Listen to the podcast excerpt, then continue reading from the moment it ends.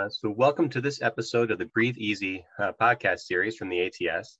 Uh, today, we're going to be discussing social media uh, for the early career physician and researcher, uh, or, or, both.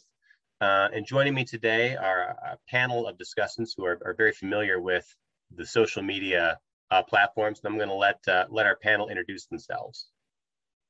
Uh, hi, I'm Sarah Assaf. Uh, I'm an assistant professor at the University of uh, New Mexico, and I'm currently the social media editor for the ATS AII Assembly. Hi, everybody. I'm Puneet Garcha. I am the medical director of lung transplantation at Baylor College of Medicine in Houston, Texas. And I've been involved in ATS with uh, social media and medical education uh, in the previous years as well. Hi, I'm Naftali Kaminsky. I'm the chief of pulmonary critical care sleep medicine at Yale. Um, I do a lot of stuff, and for me, social media is uh, the perfect remedy for my ADHD and constant restlessness. Everyone, I'm uh, Mark Gauthier uh, at the University of Pittsburgh, and I'll be uh, moderating today. Uh, so, a, a, big welcome to everyone, and, and, thanks so much for being part of the podcast. Um, so, social media is becoming you know, really an, an, increasingly important uh, and pretty disruptive force in communications, you know, for good or ill. It's really created a, a pretty new world, um, you know, sort of democratized mass communication where, you know, at least in theory, anyone can reach anyone with the right tools. And so, we, in addition to, you know, entertainment and news and politics, social media is also increasingly becoming a force, you know, in the medical and research communities. And as a tool to promote your research, to discover others' research, to promote public health, or just ask a question. You know, I think social media and these different platforms is really changing the landscape of how we traditionally communicate with each other in our field and also with folks outside our field. And while there are, I think, some people who take maybe more naturally to these platforms than others, or at least appear to, uh, I think there are a lot of folks who sort of struggle with how to incorporate social media tools into their careers. You know, should they, yeah, they have questions like, should they be on these platforms? If so, which ones? You know, should they mix, you know, kind of personal and professional, you know, posts, or, or should they post at all, or just use these platforms as a way for kind of screening uh, the literature for new things that are coming out? And so, I think the goal of today's podcast is really to share some insight on social media with our listeners and to hear how our panelists have each approached and utilized uh, social media uh, and some tips that that uh, you guys have on getting started and, or upping your, your social media presence. Um, and I, I, think to start off, uh, maybe we, the best way to start is just to sort of let people know kind of how you came to social media and sort of which platforms you've come uh, come to use and, and prefer to use. Um, I actually started my social media presence relatively recently, back in uh, April 2020 for Twitter. Um, and it was right after a grand round we had in our fellowship. Uh, it was about social media and career development and medical education. Um, so I think it was pretty much an eye opener for me of um, how important sometimes these platforms can be used professionally for growth and for you know career development. So I use mostly Twitter at a professional level, and the other platforms that I use are Facebook um, and Instagrams, and they're mostly like personal platforms uh, for me. So for me, um, um, one is uh, I must admit that like I'm I think older than the other participants, and I've waited all my life for smartphones and um, social media to appear it's almost like the moment there was a, a, smartphone, I had it and I was really excited to use it. And the moment there was an ability to communicate it with people, this was what I always wanted to do to hear what other people think in a more of a, how would we say it, unmoderated way. So I became, I think I, I was an early user on Facebook and I think Twitter is like 2012 or 2011 that I got interested in it. Um, the other thing again is somebody who is an international medical graduate and has a family all over the world. Social media gives me this immediacy of both connecting with friends and family, but also knowing what's going on. Sometimes you get worried something happens. So, so I really love social media. They use the scientific uh, use of for it emerged a little bit later. I think, uh, and Twitter sort of emerged, and especially I think uh, Eric Topol and a few others who sort of basically update you. So the first way I used Twitter was basically to keep myself updated in fields that I don't usually read.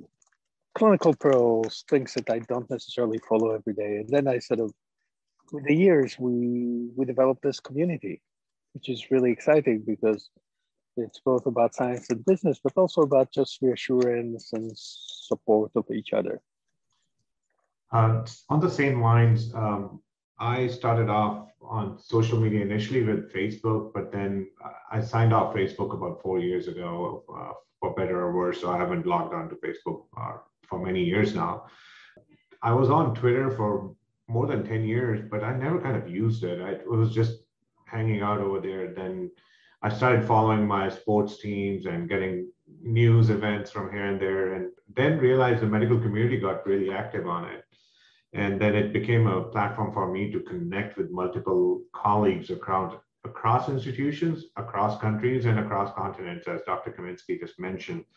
Um, it has been an amazing experience because I've been able to actually reach out to colleagues uh, over uh, and starting uh, collaborative projects, which have actually led to uh, research projects and actually publications uh, with folks that who just shared the love of social media and um, had common interests and we were on the same platform and, and met through ATS and uh, were able to publish our findings and stuff.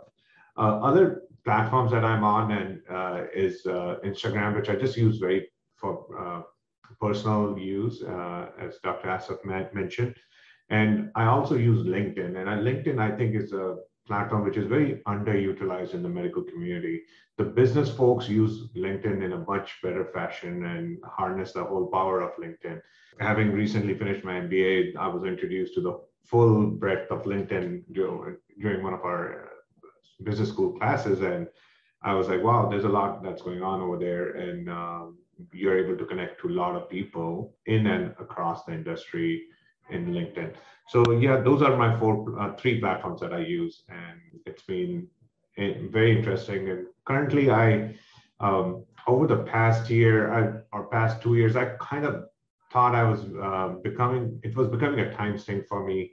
So I deleted the apps on my phone. So I only log in when I'm on my desktop, either at work or uh, at home. So I'm not in that constant scroll mode and it becomes a time sink otherwise. That's probably a smart idea. So uh, I'll say that I, I, I think similar to uh, to you, all, I definitely am on you know on Facebook really more for sort of personal uh, posts there, and I've used Twitter, you know, kind of more professionally. But um, I'll admit that I, I, sort of you know similarly have, have used it up to this point primarily to to just sort of follow you know different uh, different topics of, of interest don't really post a lot or generate a lot of content, um, which I think is is true for a lot of a lot of folks. I wonder how how do you appo- or approach uh, posting or generating content, you know, for these platforms and you know creating you know, or, or driving some of these interactions, you know, on these platforms. You know, is there certain things you like to to post or certain ways you approach it? You know, a target audience you're trying to reach do you ever mix, you know, kind of personal and professional posts in the same platform, or, or do you really keep them more separate? Or so, what's what's your approach to to generating content for these platforms? Um, I think, Mark, as you said, uh, for my personal Twitter account, uh, it's mostly there to follow uh, people and you know things that are areas of my interest and to be more up to date uh, with you know my field and sometimes things outside of the field um, but I think once I started on the ATS AII with, with being, you know, the, the social media editor, it, um, it was definitely a learning curve because now uh, not only I have to generate uh, the content and I have to be able to tweet about it, uh, to be consistent also, um, you know, about tweeting. So definitely it was important one to, to have to create the content for our assembly members as well as you know to be engaging for other people um, and to have more of uh, people following us and um, benefiting from from that content. So um, it may be more up to date reading things related to let's say inflammatory airway diseases or genetics or immunology and then learning how to review it so that I'm able to to know what is worth to be to be shared and um, also how to share it in a manner that can be one engaging and two you know help people our audience to retain that information um, and to you know um, to see our um, our handle as something that they can follow regularly uh, to have more more information or the, the latest about all the publications or webinars or podcasts or journal clubs related you know to allergy immunology and inflammation. So it was a different approach. Uh, one is where i'm generating the content one where i'm mostly um, more passive maybe and just uh, trying to, to follow things that are uh, related to, to pulmonary and critical care and sometimes things that are completely outside of the field.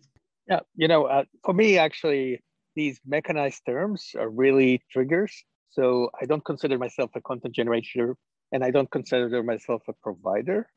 You know, I consider myself as an academic physician with opinions about stuff. And um, I really try to avoid the, the notion that I have to generate something. The other thing, and I tell it to a lot of you know early career faculty or fellows, they'll ask, how do I do I need to get involved in social media? And my answer is really simple. Again, academic, or not so simple. Academic life is really hard. We do a lot of things. The last thing we need is another thing we should do. So you should use use social media if you enjoy it and if it really fulfills something, a need for you, right? To communicate, to do things. So I, I am actually a little bit strategic because somebody who really enjoys these things, I could spend all my time on social media. So what I do is I have limits during the workday. I have no notification, as we discussed. I have like 20 minutes every few hours. I but I have things that I do. So one is promote good science, so papers that I encounter and I think are really interesting. Second, I am a team member. So when the American Thoracic Society has a campaign, I'll amplify it, or when Yale has a campaign, I'll amplify. Third is stuff that I want to say, right? If yesterday I was sitting uh, watching a beautiful sunset and kept thinking about work. And then suddenly I said, okay, there's nothing wrong with sitting and watching a sunset, but actually thinking about work. It's okay. And then this sort of small notion, I actually post about it. And then some people contact with me, interestingly. Some people send me personal messages about this, say, oh, this was just seeing the view and you telling us it's okay to think about work. Sometimes you don't have to fight is helping them. So that's sort of my personal stuff. And then every now and then I will post about issues that have a political meaning because I think that physician scientists have left too long the world to people who decide about policy without a scientific or moral basis. So every now and then I'll post something that may be even controversial, but again, it's not generating content, it's stating an opinion and a position as a physician scientist what I would add to that, my goal is generally when I'm posting is to be focusing on quality, not the quantity uh, of the content. You don't need to be caught up on that. You need to put out two tweets or two posts a day or three. And second piece of advice I would have is do not focus on your follower count. Uh, so some people get trapped into that. Hey, I have X amount of followers or this and that you don't need to be in that race. So uh, enjoy your social media experience. It should not become, as Dr. Kaminsky said, just an, another chore adding to the stress of your already busy life. So um, I look at it that way. Just just to add, so like even now, there's a really cool discussion about. Um, which is completely speculative. What would be the long complications, long-term complications of COVID-19, right? And it's it's so much fun because you have uh, you know, Gisli Jenkins and Leticia Kawano and Kerri Johannson and Pooja Mehta, each one of us is really in a different continent, right? And we're speaking in, Jeff Horowitz and a few others. Um, and people are just throwing in thoughts. And that's actually an interaction that we used to have many years ago when academic medicine was smaller. That's the way you would speak with your attending and you would ask a question and they would speculate. But now we don't have the time to do it and rounds in hospital and work is really busy.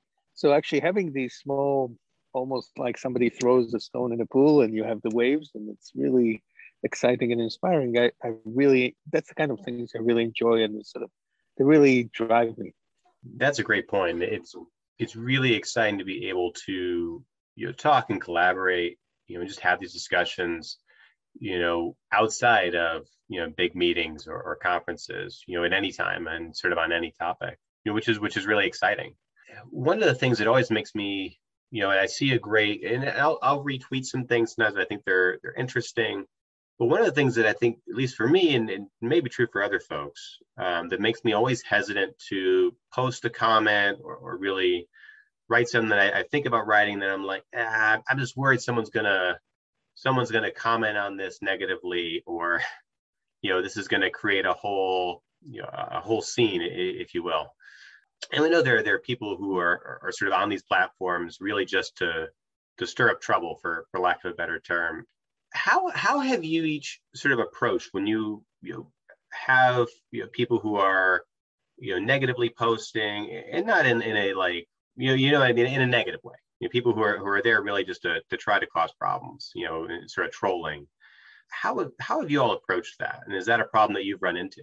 So, so I guess I probably have the most because I'm probably making most a lot of noise. I sort of split them into three types of reactions. One is when a member of our community responds in a negative way, which is a little bit inappropriate, right? Sometimes somebody will say, oh, this paper sucks. And this is, of course, not what we want. If we discuss papers publicly, the last thing you want is to insult the authors, right? So sometimes the simplest way is just DM the person and say, I don't think that that's the way you should communicate. And, you know, people have done it to me, especially in the early days that I wouldn't pay attention. And I would say, okay, I, you know, make a comment about the statistical analysis, which sort of undermines the paper. And especially in the early days with RCMP, we did the Twitter uh, journal club. I think we fell a few times into this hypercritical mode. So it's almost like many of us help each other and say, pay attention. You don't want to say that. Oh, say it in a positive way. So that's an easy way. And I think that's where we all sort of help each other not to be too negative. The second is the bots and the trolls. And I think one of our experience was uh, during the vaping associated lung injury that the vaping community was extremely, and I, I think there were definitely cer- certain bots. They had the same pattern of communication like the anti-vaxxers. And my approach was, and I instructed everybody, uh, um, there was one of my faculty, Steve Baldassarri, that was attacked because this and a few others is basically just block don't engage don't waste your time and that's again where the senior people sometimes if you notice something like this is happening you can comment uh, and DMing, DMing is really helpful the third which has been an issue during the last three or four years is actually the patient community I was in very strong opposition to many of the policies of the previous administration. And some of my patients said, you know, we follow you for idiopathic pulmonary fibrosis, not for your opinions about the person in the White House. And um, that's a little bit harder because you don't want to block your patients, you want to maintain communication. And I'm actually so happy that I was able to maintain communication with some of the patient advocates because when COVID 19 started, I could maintain the same relationship, the same open you and convince them to put masks on and more recently to vaccinate. So with the patient community, it's really, it's hard. And I'm not sure that we ever even have guidelines, right? Nobody teaches us how to communicate with patients in general on social media. Five years ago, I had a patient that publicly on Twitter, uh, no, on Facebook, announced that she was not going to have a lung transplant and she was going to take palliative care and sort of inciting my name, tagging me. And it's, you know, you don't really know what to do with this. This is really painful. This was a patient I actually thought had a chance if she had transplant. So I'm not sure that that's an easy way. What you have to do is not respond immediately. The most important thing, there's no urgency because you can read the tweet or the post a few times. You can ask somebody else, is it insulting? Is it fair? and how to respond to this. Because again, keeping the communi- communication with the pop- patient populations is really important. And every now and then, even break the boundaries and communicate with the person personally and say, is there a specific reason that you're communicating with me this way? Maybe we should speak. Um, again, the community, the IPF community, the fibrosis community in general is relatively small. And the connection with the patient advocates is really important. You you actually save lives if you maintain this contact. I'm sure it's true for others. So I, so I look at it as sort of the, the three layers, which is those among us who sort of misbehave, which we should communicate and work on that. The professional bots or the trolls, you just block them. You don't need to see them. You don't need to answer them. And the patient communities, which we need to in some ways almost like develop guidelines how to address it and best practice. Um, i think great advice from dr kaminsky and probably nothing to add you know from from a senior person having this experience. Um, sometimes i think that the the comments can be though like a constructive. Um, I remember an instant where um, we shared a wrong link and uh, we got a you know comment uh, with the right link to, uh, so that can help sometimes uh, in a constructive way. But uh, I think overall the focus is not to alienate any of your uh, audience, especially if it's patient communities and. might be sometimes used as a way to, you know, counter any misinformation and try not to be involved in any argumentative way, because um, I don't think that's the reason of why we're there. I also think uh, these things can escalate very quickly. So, with Dr. Uh, Kaminsky's point that you don't have to be replying to everything right away, just take your time, let things settle down, absorb, um, and use the apps and platforms to their advantage. I mean, you can turn off comments on your tweet or posts and whatnot. So, um, and obviously, I do not engage in, in with any negative uh, folks on uh, online because there's no winning. It just goes downhill from there on. So it's just better to deflect, in my opinion. I think with the pulmonary fibrosis community, what I saw during the beginning of the pandemic, they got misinformation like everybody else, right? So they all wanted to take hydroxychloroquine and uh, azithromycin preventively at home and things like this. So it was actually really important to engage. And so I'm in several of these Facebook groups, and every now and then somebody attacks you in a really unpleasant way.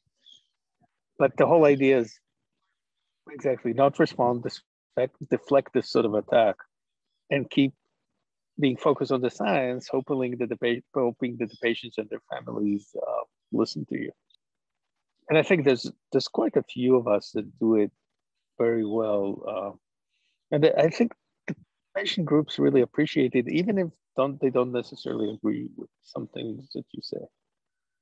They appreciate that you're there for them, and uh, and that you don't pretend to be better than them in some ways.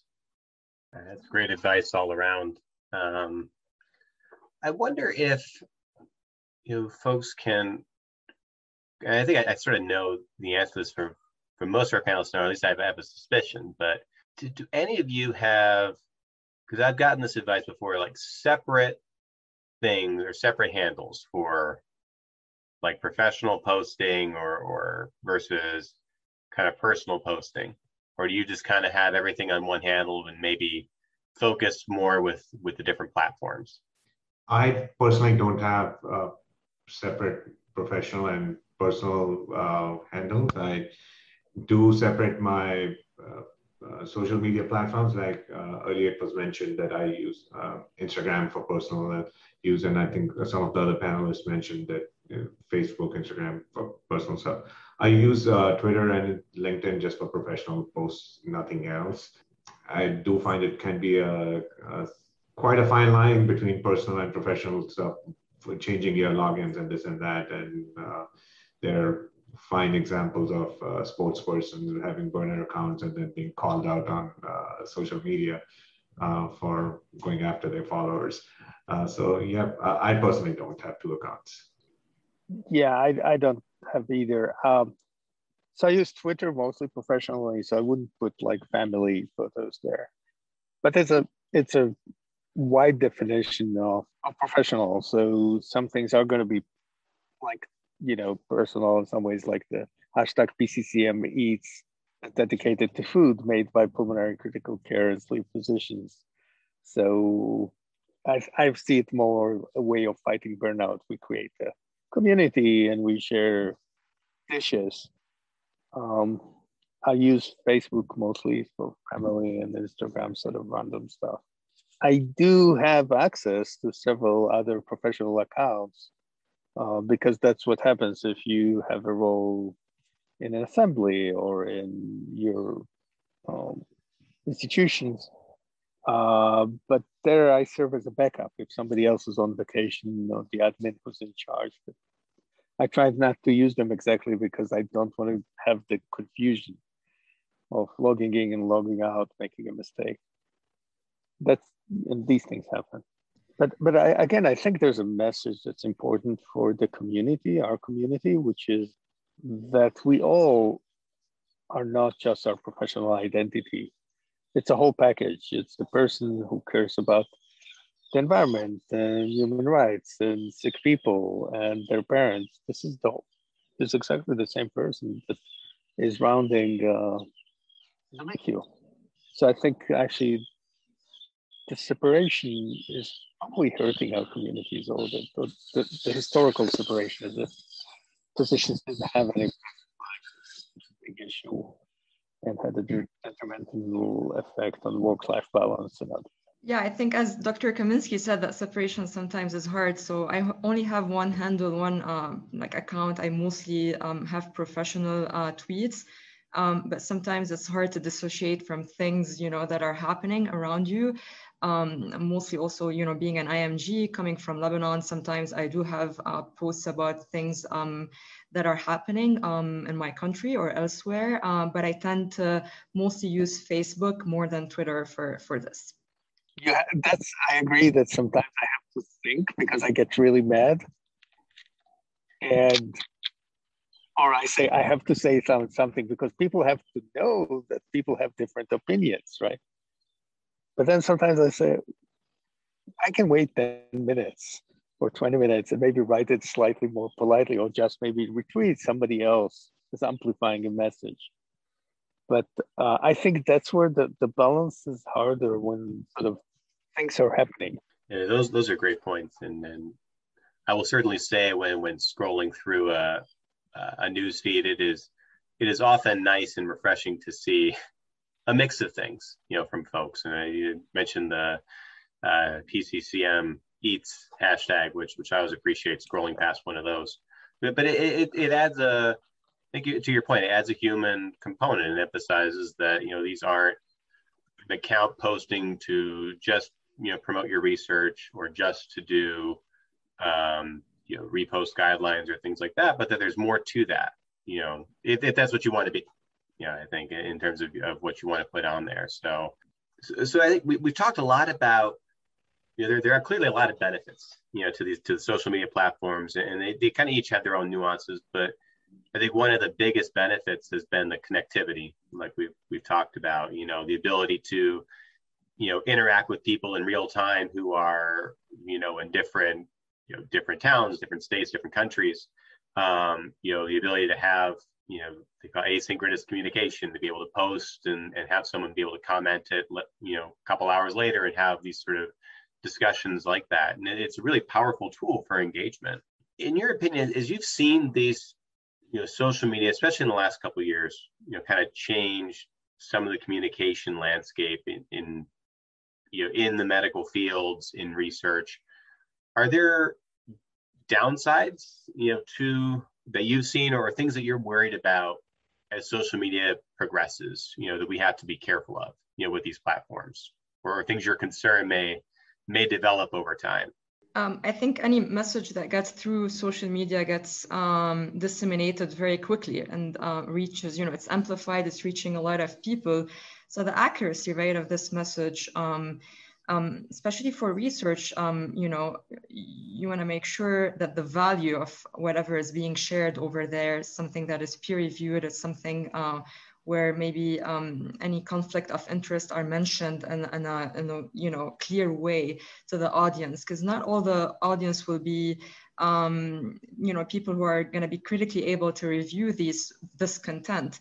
Um, so this content so you have to make sure whatever you know is going to be disseminated in the future is having is carrying value and accuracy to it. And maybe that check is hard to make uh, through social media uh, in comparison you know to the old traditional ways. I, I think I, I, think that makes a it's actually a really good question. So for instance uh, we don't really post our conflicts of interest documents when we when we tweet about something. And um, so i think that's an interesting question that i didn't think about the other, I think it's the temptation of sort of being, a, uh, I'm making air quotes, uh, an influencer, right? You know, there's a strategy to get more likes and followers, and the strategy is to be controversial, right? If you pick up a fight, people will notice you. And that goes against everything that is really good in med Twitter or in academic social media. But this this is a temptation, and I think we've seen it during this com- pandemic that people got a little bit uh, blinded by uh, uh, sort of public appeal. So I think that there is a risk there. I do feel that pulmonary critical care is a relatively, I don't know how to say it, we're less in the front lines in terms of media than potentially other fields. We don't have sort of celebrity cardiologist or neurosurgeon or something like this. I think the personalities are different. But I think the biggest risk is those going after the the superficial and um, attention-seeking elements, and and there is a risk with I think with actually both with senior and earlier career people that they again confuse interaction, reaction, and input uh, which are good with sort of just um, random noise that's probably not good for you in the long run. The other risk is that if social media becomes another check mark, right? Another thing that we do for our career, like it's really important that we don't make our interactions being uh, mandated a requirement. What I would add to that is like with any other electronic communication forms, once you hit send, it's never coming back. So just be thoughtful, give it, take a pause, take a second, review it before you, are you really sure you want to post this before you do? And then hit send or post. Those are great points. And yeah, I think it's, it's definitely, to your point, something we have to be careful about that this isn't going to be the expectation that you're going to have a Twitter handle to promote promote your paper. Um, you know, when, when it comes out, that's going to be its sole sole function or, or or part of those metrics. As as we're kind of wrapping up here, I wonder if you know each of you or each of our panelists have just some final general words of advice for you know kind of early career you know physicians and researchers who are looking to utilize social media platforms or, or interested in getting, you know, again, uh, getting more involved in a platform or some, some sort of parting words of wisdom, uh, if you will? Um, try to be involved and to try it and see if you're gonna, you know, um, like it. Um, if you can create a niche or grow a niche out there. And I think always remember that it's not something that it would be permanently binding. So if you do not like it, you can just stop using it. But I think it's it's worth it to to you know be out there, um, be involved. Um, and with time, you know, that experience I think will be refined because definitely now compared to a year ago, um, I think I'm better able to use it um, in a more balanced way and a, in a way that it is more um, beneficial to me. I would say start small, um, build a crew of your own uh, peeps that you trust, a raft maybe, uh, and then uh, gain more experience on it uh, before you become super active on it. That's my two cents. Basically, this is a thing that should uh, make you feel better. Will extend your community, but it may be actually better to do it in a more some of the social media activity. It may be better to do it actually in a more um, community based. So actually the, the ATS assemblies and the web committees is a good way because then you get to free to do other things in areas you're interested in, but also get to know people because medical Twitter, especially the pulmonary Twitter, is the great equalizer. At least my experiences. Uh, I know now people who apply to fellowship in pulmonary just because I've interacted with them in Twitter. I recognize the name Sometimes it's not even that they they don't even know that I saw something that they said, right? So it's so if you can work through your assemblies, creating your community, interact with these people, create this something, it's just an extension of your uh, uh, professional family, and then it's a lot of fun. All right. Well, thank you everybody for for uh, joining us today, uh, being part of the panel, and really appreciate it, and uh, hopefully our listeners appreciate it too. And and thank you uh, as well as the listeners for taking time to listen to this podcast. You know, we hope you found it engaging and enlightening, and it encourages you to uh, uh, dust off that Twitter account or, or, or see what's out there um, and get some experience. So. Uh, thank you all for listening. And uh, if you want to, to continue the discussion, you can uh, head over to Doc Matters uh, in the AII group, where we're going to have a, a, discussion going where you can share your own experiences with social media and some tips and tricks that you picked up along the way. All right. Thank you, everybody.